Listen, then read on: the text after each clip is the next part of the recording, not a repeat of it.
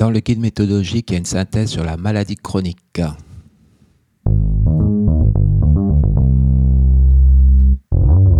Alors effectivement, une fois que les patients sont atteints d'une affection longue durée ou d'une maladie chronique, très vite, euh, ils reviennent régulièrement à l'hôpital.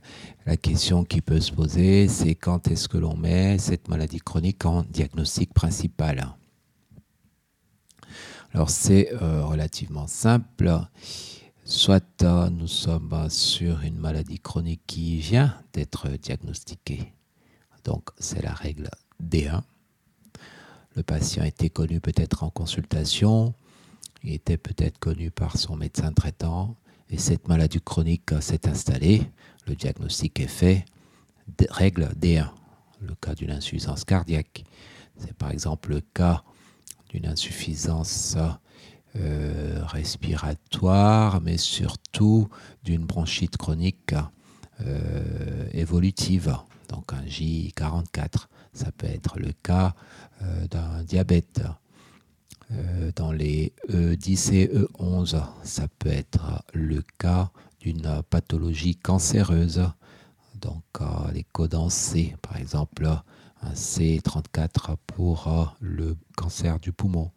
Voilà, donc lorsqu'on découvre une maladie qui devient, qui est chronique par nature, on respecte la règle des 1, le DP, c'est la maladie chronique. Dans certains cas, cette maladie chronique peut faire l'objet d'une poussée, c'est-à-dire qu'on n'est pas dans le cadre d'une hospitalisation programmée avec euh, un bilan prévu et un patient qui est plutôt stable. Non, le patient arrive en urgence très souvent pour euh, une décompensation, une évolution, une aggravation de son état.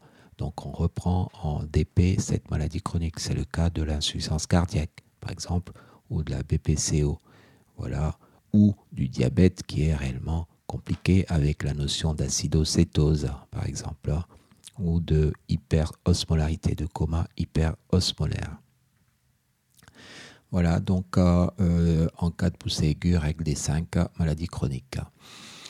On peut euh, avoir une situation bien particulière, c'est un bilan dit d'extension, c'est la règle des 9, diagnostic permettant de faire une stadification, c'est surtout les cancers. Donc le DP, ça sera le cancer.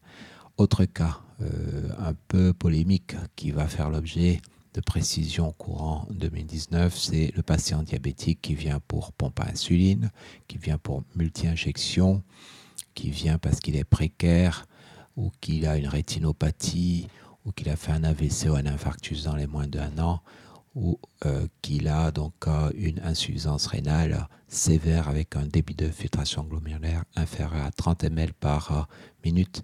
Donc voilà, la maladie chronique, à ce moment-là, le diabète est mis en diagnostic principal.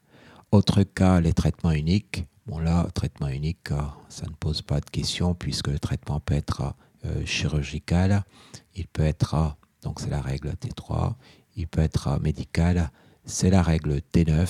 Donc on a euh, toutes les suites des traitements uniques. Autre cas, la récidive. Donc c'est la règle SD2.